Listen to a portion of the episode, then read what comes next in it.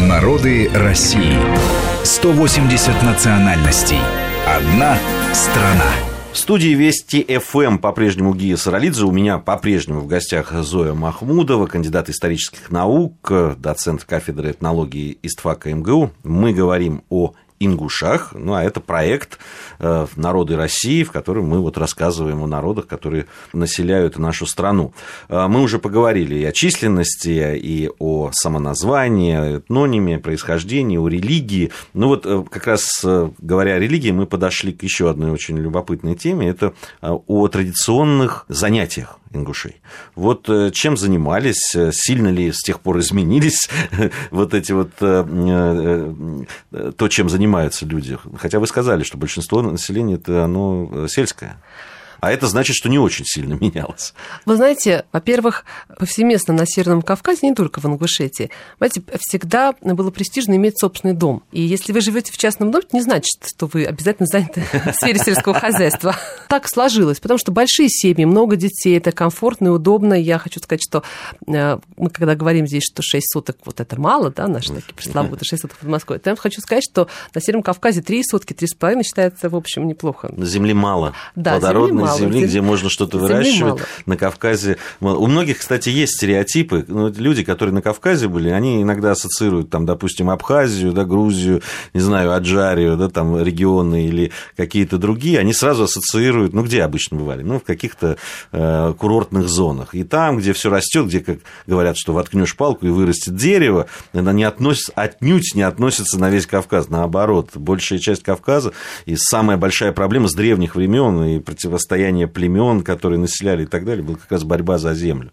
И, э, конечно, да, там не очень большие даже наделы земли считается очень престижно иметь, и ее не хватает.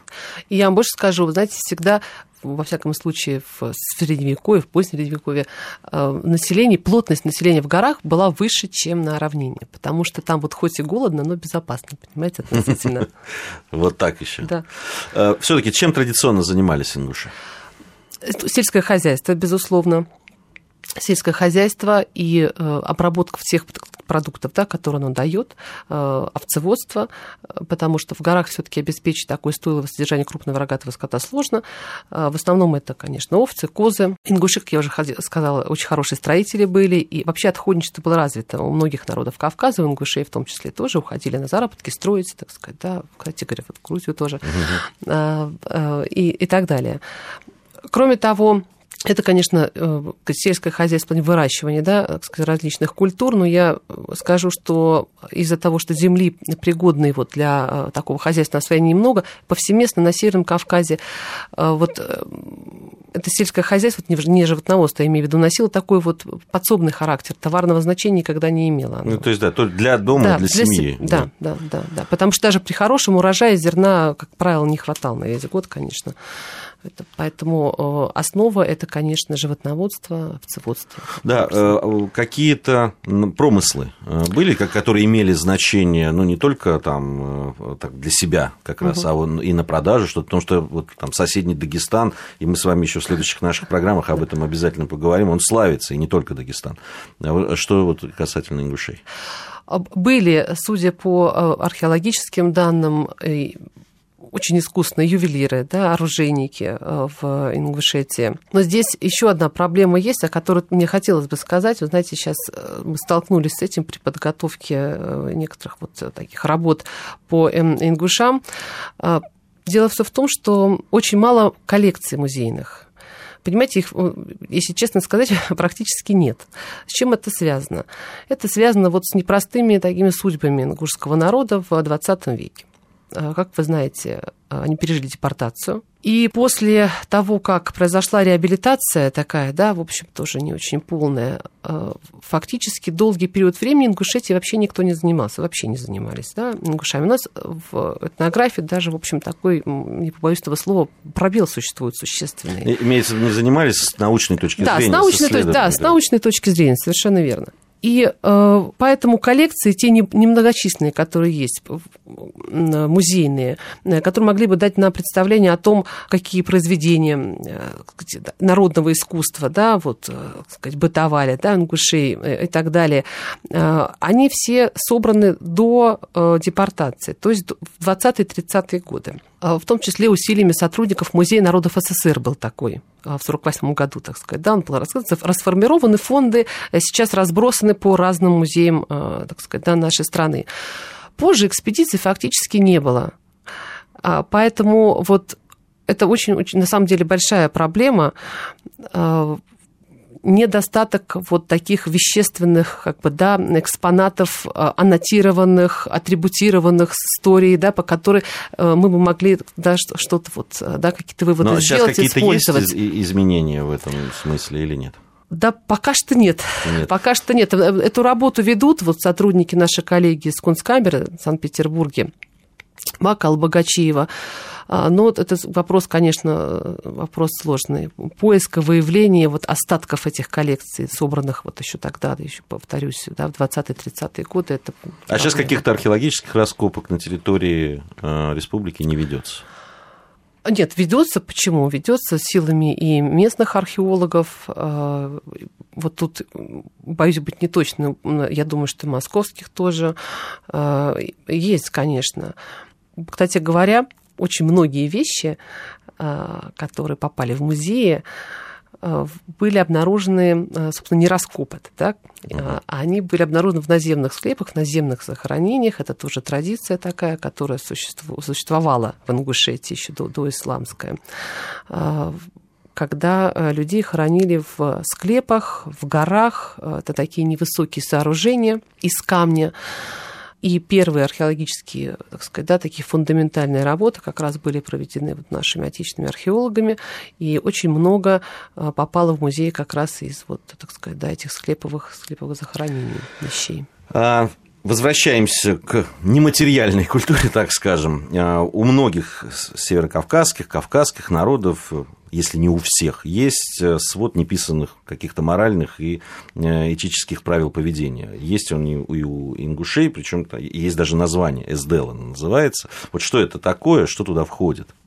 Свод таких неписанных правил, э, этикетных норм, да, представлений вообще о том, что такое хорошо, что такое плохо, э, конечно, есть у многих народов да, Северного Кавказа. И вот если сравнивать между собой эти такие, ну, условно назовем их, да, кодексы, э, вы ну, понимаете, что будет очень много общего. Вместе с тем есть какие-то тоже такие специфические черты. Если говорить об ингушах я бы, вот с моей точки зрения, это мое личное мнение, я бы, наверное, назвала вот три базовых таких вещи. А, честь, достоинство в самом вот таком широком понимании этого слова и сдержанность, даже как вот выдержка, какая-то, которая а, присутствует и она чувствуется вот в повседневном общении постоянно. Уважение к старшим, безусловно, но это общая черта. С одной стороны, и с другой стороны, очень бережное отношение к детям. Вы знаете, что в Ингушетии нет детских домов, нет домов престарелых. А ситуация, когда ребенок, например, вдруг оказывается без родителей и попадает в какие-то совершенно чужие руки, это совершенно исключена это, в Ингушетии. Я, я еще подчеркну здесь, это несмотря на то очень непростое время, которое было в этом регионе, и, да, и там и война, которая проходила, и э, люди, которые гибли вот в этих конфликтах и так далее. И вот на этом фоне то, что нет э, ни э, детских домов, ни, конечно, домов престарелых, престарелых это э, безусловное достижение. Да, достижение – это очень яркая черта, которая вот характеризует, понимаете, ингушскую э, культуру такую, которая построена на каком-то, понимаете, вот взаимном уважении, поддержке, сплоченности, если хотите. Понимаете, ситуация, когда, например, э, передают ребенка бездетной сестре, да, для того, чтобы вот у нее тоже был ребенок, понимаете, чтобы вот она не была одна и так далее, там не страдала. А, это, ну, в общем, ситуация, которую, наверное, сложно понять вот, Да? Ну, вот э, это есть. Мне легко, это... потому что в моей семье был, был, были такие, то есть была многодетная семья, и среди них были э, сестры, которые там либо вышли замуж, у них не было, и им передавали, из больших семей передавали детей, и они растили их как родные, их считали. Это, то есть там появлялось две мамы там, и так далее. Вот это было ну, в моей семье. Поэтому, ну, когда-то. Да, и это, безусловно, э, ну, во многих действительно у северокавказских народов. Я вот по поводу ингушей знаю, э, не знаю, есть ли еще у каких-то народов это. Я это прочитал где-то, что вот по этим неписанным законам а, теща не может разговаривать напрямую с зятем. Это правда? Да, да. Я как раз хотела об этом сказать. Всем очень нравится. Вы считаете вообще верхом просто народной мудрости, понимаете? Да, действительно, это так. Обычаи избегания существуют, и между э, зятем и тещей он очень жесткий, сохраняется сейчас. Они просто не могут разговаривать. Вообще, по идее, видеться не должны жить вместе, это исключено совершенно. А, объяснения разные, но считается, что, э, так сказать, зять не не может быть полным э, хозяином своей семьи, если э, с ним вместе вот живет теща. Да, это, это строго соблюдается и не только в Ингушетии, но и в диаспоре, э, в Москве, в ингушских семьях да, жестко. Вот представьте, не пойдешь к теще на блины. Это исключено.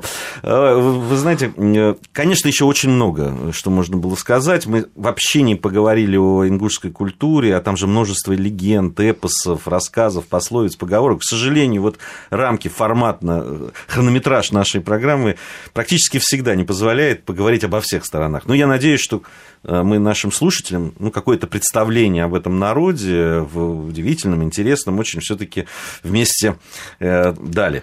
Большое спасибо. Спасибо. Я, да, я напомню, что у нас в гостях сегодня была Зоя Махмудова, кандидат исторических наук, доцент кафедры этнологии исторического факультета МГУ. Мы обязательно встретимся еще и будем говорить о... Э, как раз, я думаю, что отдельно программу мы посвятим культуре кавказских народов.